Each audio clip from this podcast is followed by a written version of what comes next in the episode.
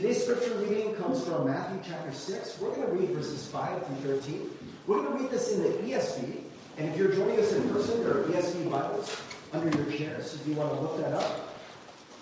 We encourage you to look that up because uh, you can't project it this morning. And for those joining us at home, feel free to look that up as well. Matthew 6, 5 through 13.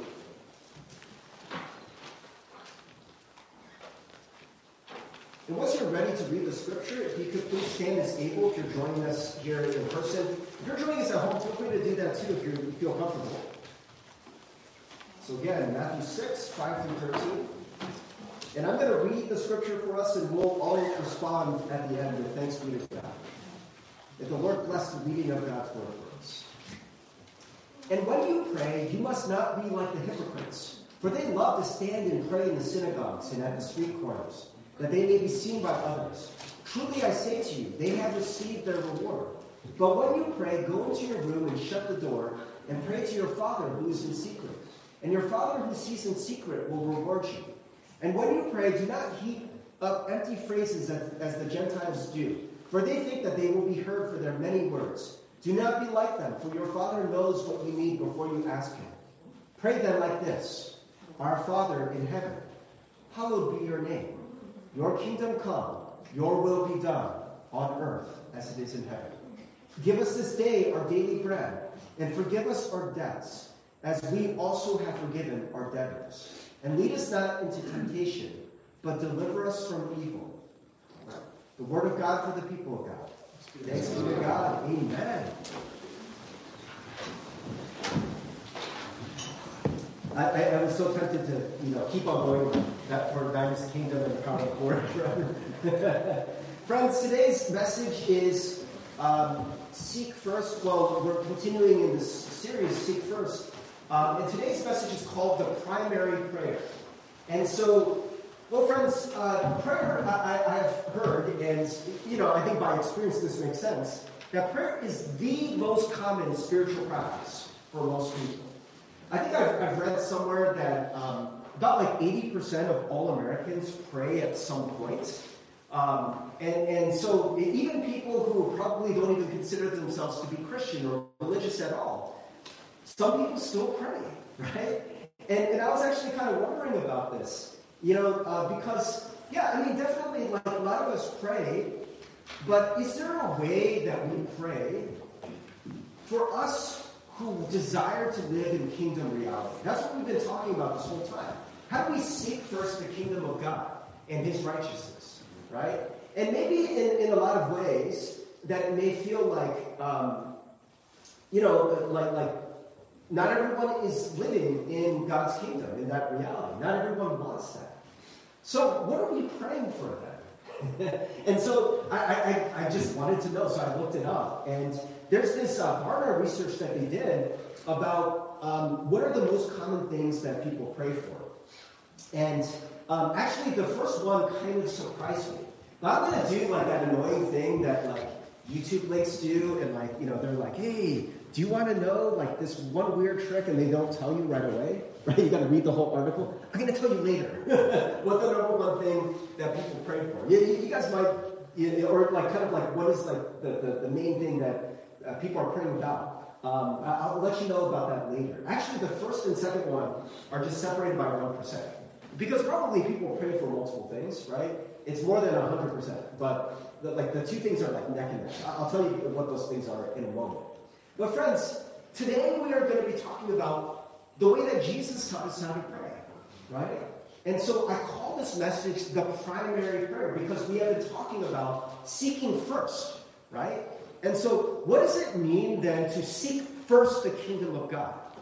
I wonder then, at different points, I have called this prayer the kingdom prayer. We call it the Lord's Prayer because it is the prayer that Jesus taught us to pray, right?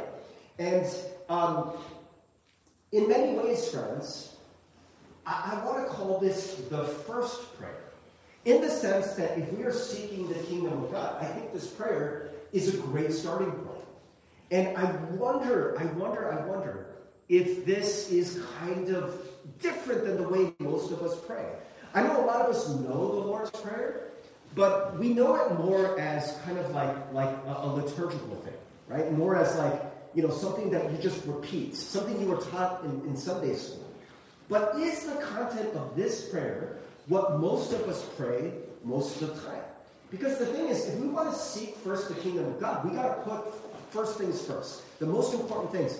Particularly, maybe what God desires for us to pray. We want to pray in that way. And so let's take a look at Jesus' teaching on prayer. And so we're going to back up a little bit to verse 5 that we started in, because here Jesus teaches us first, before he teaches us, uh, teaches us how to pray, he teaches us, us teaches us, sorry, that was like a tongue twister there. He teaches us how not to pray. So verse 5, and when you pray, you must not be like the hypocrites. What is a hypocrite? A hypocrite is an actor.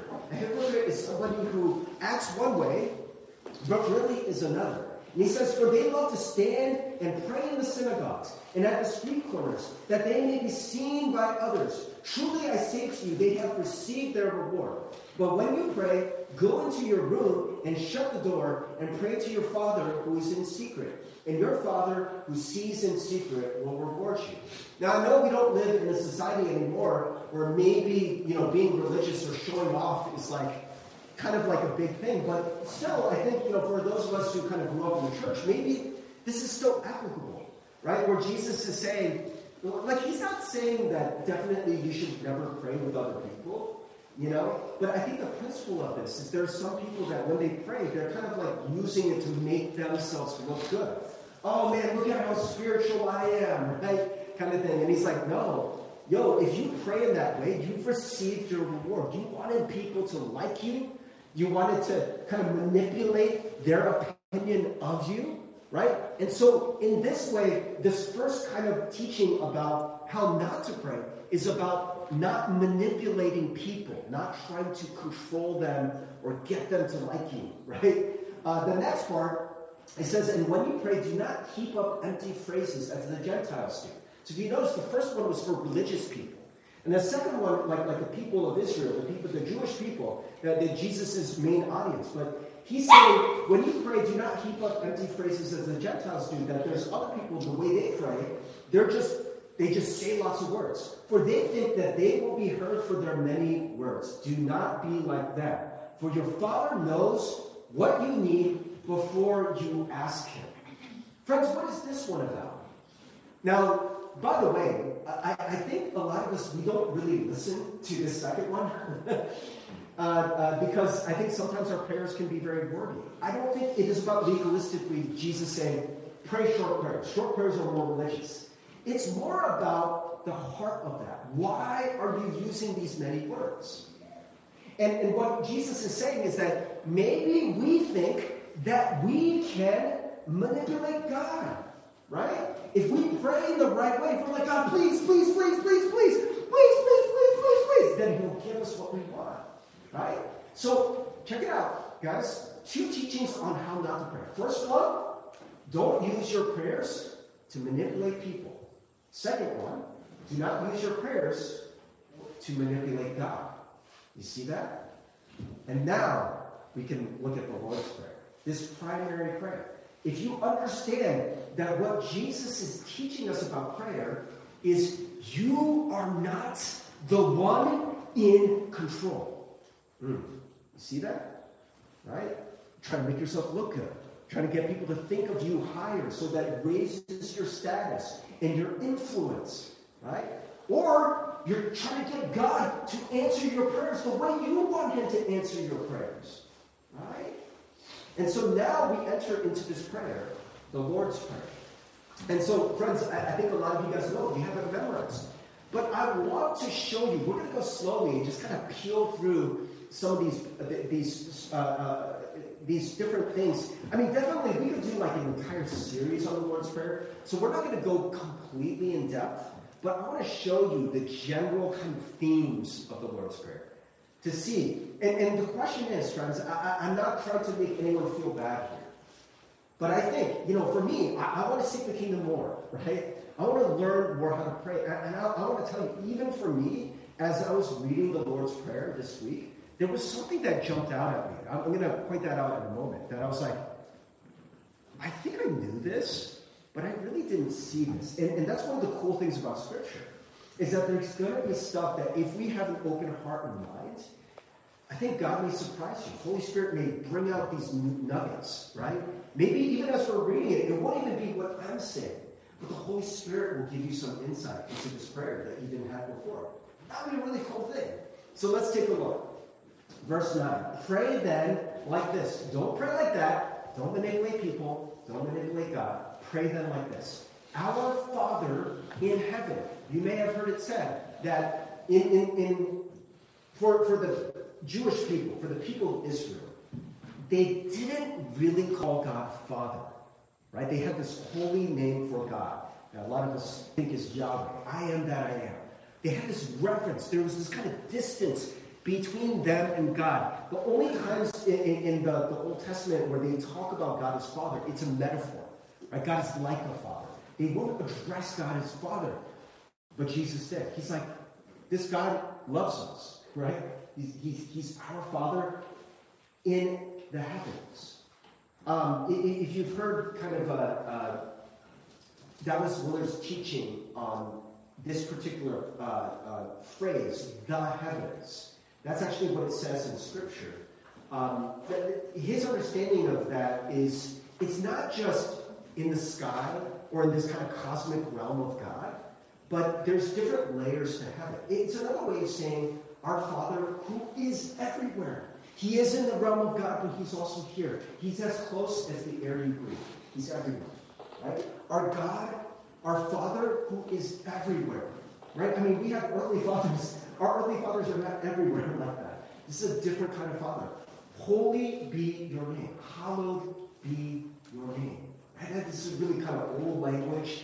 You know, that's where we get the word Halloween, right? It means holy.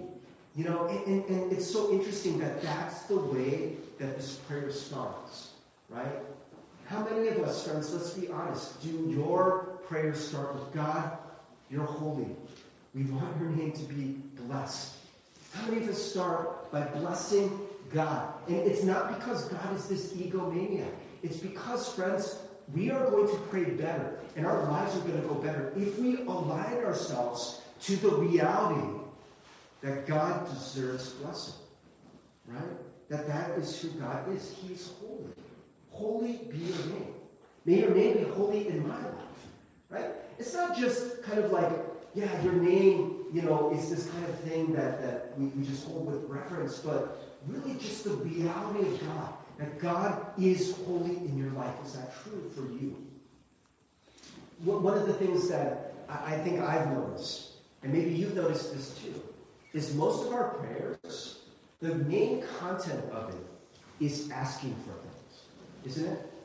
Right? We're like, God, can you do this for me? Can you do that for me? Can you, you know, work in that person's life? Can you get me that job? Right? Can you help me be healthy? Can you help cancer to go away in that person's body? And friends, those aren't bad things to pray about. But what you see in the Lord's Prayer is there needs to be an alignment first. Remember what we said, how we're not supposed to pray. We're not supposed to try to convince God with our many words, to try to manipulate, to try to get Him to do what we want, right? There's this kind of old way that people uh, teach people how to pray. And, and it, it, I think it can be helpful. I'll be honest, I hardly ever use it anymore. But I think it, it's, it's kind of a nice way to teach people how to pray, especially younger people, um, kids, Sunday school, uh, that sort of thing, uh, because it helps kind of balance your prayer. And they use the acronym ACTS. Have you guys ever heard this? Right? ACTS. Can, can you guys guess, or if anyone, anyone knows, what is the A? What is the A? It's the first part of the Lord's Prayer. What, what is the A? Adoration. Adoration. Okay, good. Adoration. Yeah, it's it's praise, loving God, right? Adoration. And so we start with that. The second one is confession, thanksgiving, and then supplication. Supplication, I mean, they had to find an S, right? Because Acts just works better. Um, but, but supplication, it's the last part of it. And that's what we actually spend most of our time, is asking God for things. Again, it's a part of prayer, right? Definitely, you, you know, Jesus tells us we should ask for things, right? And you're going to see that later in the prayer, right? But at the same time, it is not the primary thing. We don't start there. Why don't we start there, friends? Why don't we start there? Because if we started there, I think, in many ways, please don't misunderstand me, but in many ways, we are making ourselves God. Right? It's almost like a genie. You guys probably have heard this, this uh, uh, metaphor or this, this kind of analogy. Um, that a lot of us treat God like a genie. We rub the lamp and we're like, okay, genie, give me good health. Don't we do that? Right? We're like, okay, genie, give me that job. Okay, genie, you know, I, I, I want like a good, happy life, whatever it may be. And this is the way we treat God. But look how different the Lord's Prayer is the next part. Your kingdom come, your will be done on earth as it is in heaven. Right? This is the primary part. This is the heart of the Lord's Prayer. It is different than what the way Jesus teaches us not to pray. When he teaches us not to pray to try to manipulate others or God. Instead, we are asking for God's kingdom to come, right?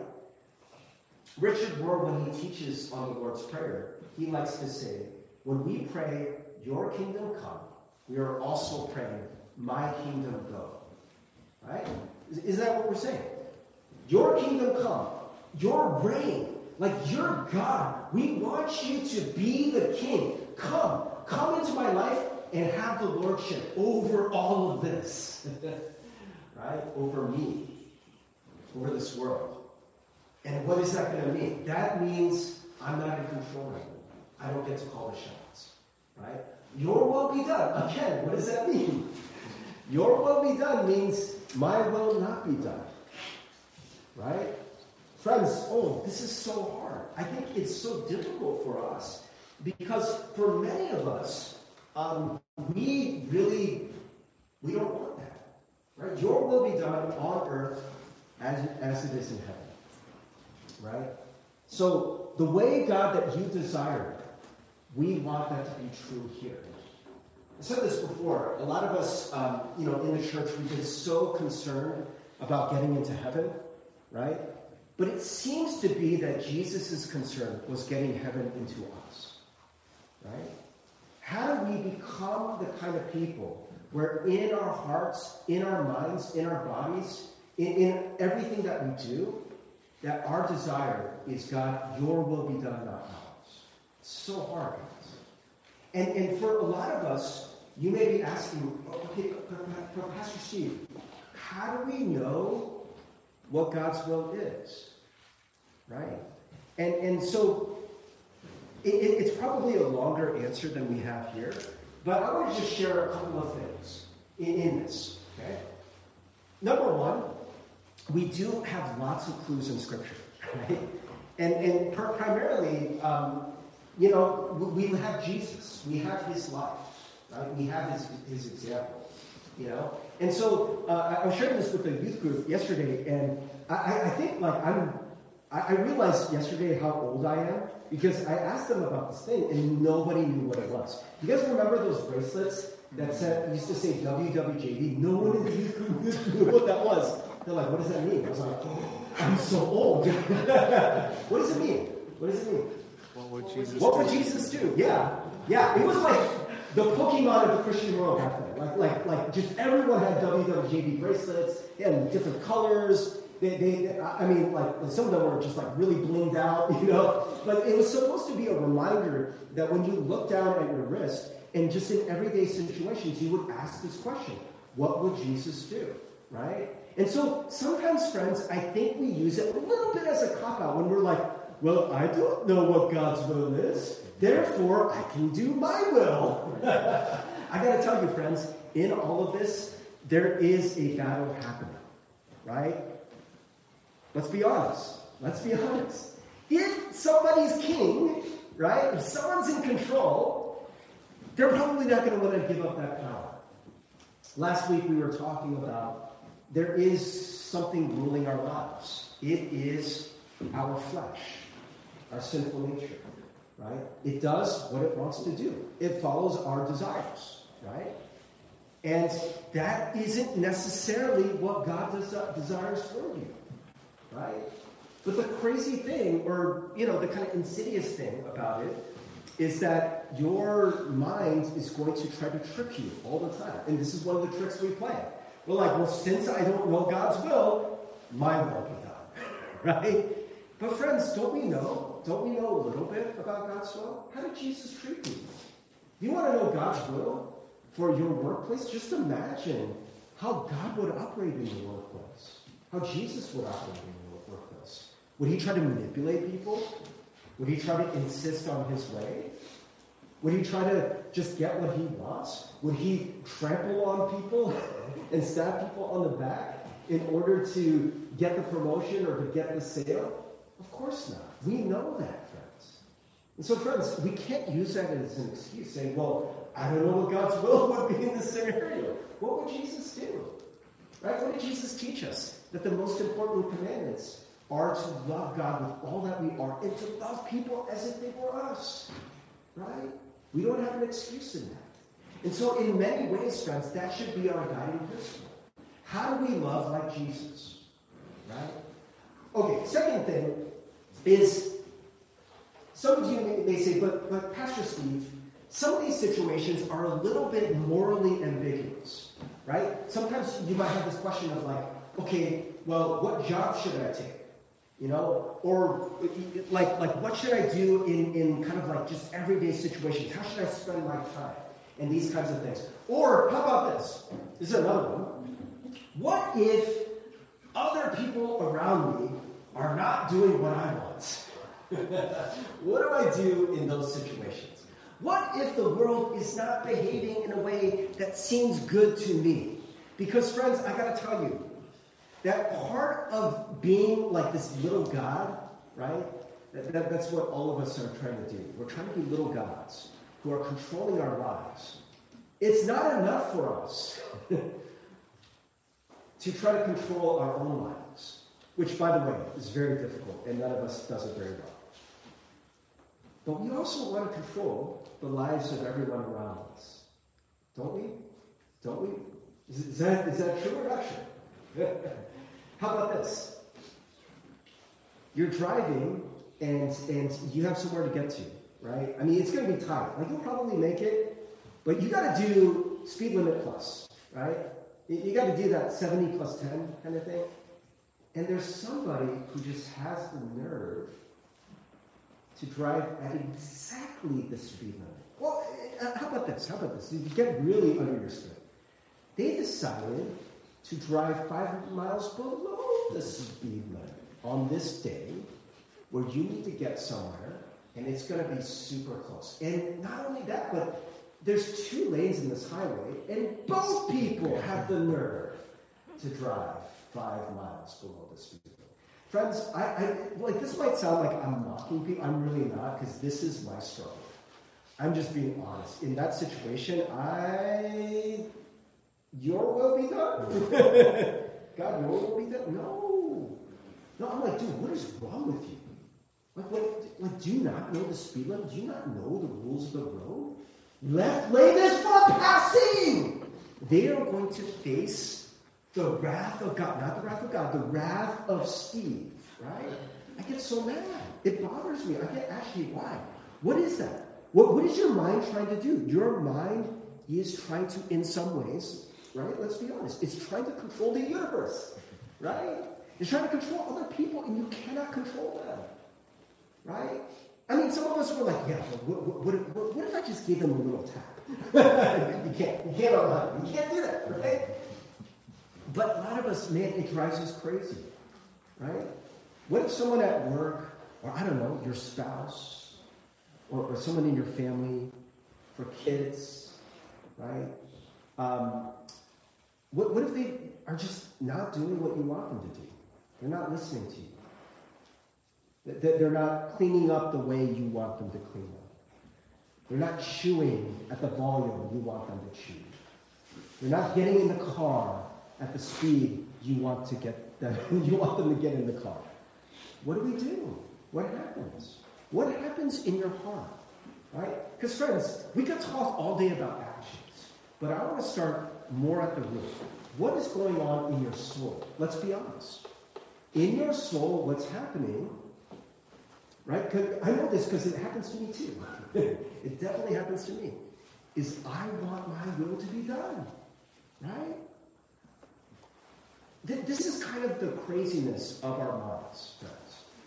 Most of us are not okay unless the world and the universe around us, everyone and everything around us, obeys exactly what we desire in that given moment. There are some days where you just want to chill and you want to drive slow, and the person behind you wants to drive fast. And you're like, dude, buddy, calm down, man. Speed limit is 70. And the person behind you is like, yo, you know, no one drives the speed limit. What's wrong with you? Right? This is where all of our conflict comes. All of us, we want to be God, and we want the universe to obey exactly the way we want to. And wars are started. Literally, wars are started when our idea of what is right and good is different than someone else's. Is this true or not true? Right? It's definitely true in my life. Right? And, and friends, I, I, I, I want to be compassionate because I understand it's frustrating. Right? It's difficult. And it's not an easy thing to change. And so some of you are like, but Pastor Steve, you didn't answer the question of how do I know exactly what God's will is. Well, friends, let me ask you this. Do you believe that God is active in this world? Do you believe that God is present? And, and, and there's definitely this thing, this is the wild card that we throw in, it's this wild card of sin. Right? We know that this world isn't exactly the way God desires it to be. But where did we start the Lord's Prayer? Where did we start Our Father who is everywhere. He's in the heavens. He's right here, right? He, he's up there, but he's also here. Holy be your name. Right? You're holy. You're God. We need to acknowledge that, right? And so, a lot of what we desire to do is we want so much our will to be done. In the absence of knowing God's will, we always insert our will, don't we? Don't we? We're always just 24 hours a day, we are inserting our will. We're asserting. We're like, I like this, I don't like this, it's too cold, it's too hot, this food is too salty, it's too bland, it's too sweet, it's too sour, right? Every moment of the day, we are always asserting our will, right? And friends, I'm not telling you that it's bad to have preferences or desires, but when I look at the primary prayer, the primary prayer isn't, God, give me what I want. The primary prayer is, Your kingdom come, Your will be done on earth as it is in heaven. And friends, this is the assumption I'm going to make. You can disagree with me. That God is working in this world whether or not you exert your will on this world. Is that right or wrong? Is that true? God is working whether or not I do anything. And so, friends, my desire to do something, to get my will done, is so great that I think one of the things we need to practice in the primary prayer and just in our lives, if we want to seek first the kingdom, is we need to learn to get out of the way. We need to learn for our will not to be done. So, what would it mean to pray this in a situation like, like let's talk about the 65 miles an hour, where two people driving side by side, they're going less than the speed limit? Well, you know you can't control it. You know you can't make the person get out of the way in a legal way without violating, you know, the scripture to love other people as if they were you. So what can you do? You know what you can do in this situation? Relax. Relax. Remind yourself, like, hey, you know what? If I don't get there exactly when I want to get there, if this car doesn't get out of the way, God's still in control. Learn how to let go of that. Right? And literally just to say, like, God, your will be done. Maybe that's all it needs, is that prayer, right? Friends, you know, sometimes when we pray this way or we think in this way, some of us might be saying, but Pastor Steve, what do we do then? You know, like, like it, it, does this mean we just do nothing? Right? And it's very interesting to me, the next part of the prayer. Give us this day our daily bread. Right? And by the way, now I'll tell you what the number one thing people pray for. 62% of all people pray, pray in this way. Do you know what it is? You guys know what it is? It's Thanksgiving. That's the number one thing people pray for. Not a bad thing to be number one. That's pretty awesome, right? And, and I was thinking about it. You, you know why I think it's the number one thing? This is my theory. It's because a lot of people pray when they eat, right? What do you pray? You say, thank you, God, for the food, right? And so we've learned this from the Lord's Prayer. But as I was reading this, I was like, but it doesn't say thank you for my daily bread. What does it say?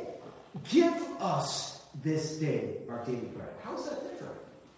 Right? So you could be thinking, and I was thinking this at first, that God, that Jesus is this is Jesus' way of saying, thank you for the bread for today, and thank you for all the future bread that's going to come. But that's not what he says. He literally says, give us this day's bread. This day's bread.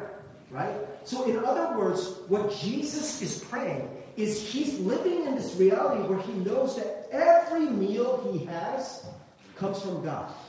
Right? God, I need this food right now, and I'm going to need it tomorrow. Right? It is this dependency on God every moment of the day that Jesus lives in. And most of us do not. Right? And so it is this way of praying and living, knowing that God is providing for us, and He's providing for us right now. Right? Doesn't mean that, I mean, Jesus is praying, uh, uh, uh, He's preaching and teaching, you know, everyday people who have jobs, right? They're farmers, right? They're, they're merchants, they're tax collectors, right? They're going out there and they're making money. He knows that. But he's saying that even though you're the one going out and doing this stuff, right, that ultimately everything you get, it is from God. You must live in that kind of reality, right? And, and then he goes on to say, Forgive us our debts as we also have forgiven our debtors. Lead us not into temptation, but deliver us, deliver, deliver us from evil. This idea of forgiveness, right? Of not falling into temptation, right? Friends, if you were to design a prayer, like the perfect prayer, you'd probably put some other stuff, but a lot of what Jesus is putting in here is about letting go, right? You let go of the grievances. You let go of the temptation to try to get vengeance and justice for yourself, right? That, that forgiveness is one of the most important things we pray for. It's not about, hey, God, how do we fix that other person? I think a lot of us want to pray for them. God, how do, can I get this person to be better? Right? But what Jesus says is we need to learn to let go. Right? We need to let go of the ways that other people have wronged us. You know why? Because God has let go of the things where you've wronged Him. Right? We want to live in that flow of forgiveness. Friends, um, man, there is so much more to go in this, but it is very cool. I understand. I, I just I just want to kind of end with um, there's another prayer that's like super popular, and this is not a bad prayer to pray. Um, it has been mostly co-opted by Alcoholics Anonymous. I think you'll understand why. Because alcoholics, at least you know the ones in Alcoholics Anonymous, are people who realize that they cannot run their own lives. Something else has started to run it, right? I mean, yeah, definitely the sinful nature. And it's manifested it itself in their desire to drink. And they can't stop. Right? And they come to this place where they their life gets so out of control that they need to learn how to surrender. Right? And the serenity prayer has become this prayer that a lot of people pray, needing to learn how to surrender. Um, this is the version most people know. And then I want to read you the full version because it's pretty powerful. Um, this is the, the shorter version. God grant me the serenity to accept the things I cannot change, courage to change the things I can, and wisdom to know the difference. Um, but this is the original Reinhold Niebuhr version. It said, God, give us grace to accept with serenity the things that cannot be changed, Courage to change the things which should be changed, which again, that's knowing God's will, right? Knowing what I should be doing, and the wisdom to distinguish the one from the other. Living one day at a time, enjoying one moment at a time, accepting hardship as a pathway to peace, taking as Jesus did the sinful world as it is, not as I would have it. Right? That's the whole getting out of the way. You're not God. Right? Trusting that you will make all things right if I surrender to your will, so that I may be reasonably happy in this life and supremely happy with you forever in the next. Amen. How can you come up? it, it is about learning surrender. And, and I think that we will be a vessel who can be used by God. That's going to come later.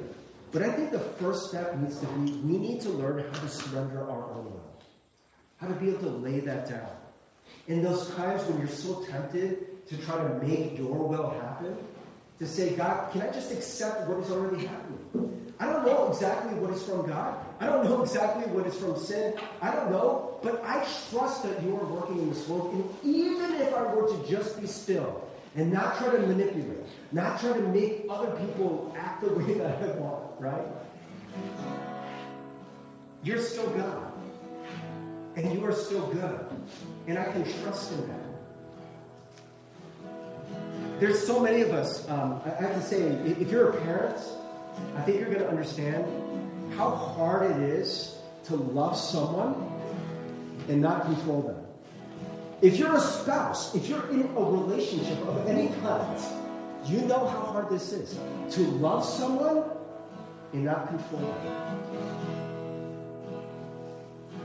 And friends, in, in, all of the things that God is telling us to love, in all the ways that God is telling us to live, to be able to let go of the control. And so, friends, let's just take a moment as we go into the song. If there's something that you have been trying to manipulate, something you've been holding on to so tightly, you can't stop thinking about it because your mind is trying to control it. Can we just simply just loosen our grip a little bit? Can we just relax and say, God, your will be done, not mine. Your kingdom come, my kingdom go. Can we just pray that, friends? Your kingdom come, my kingdom come. Your will be.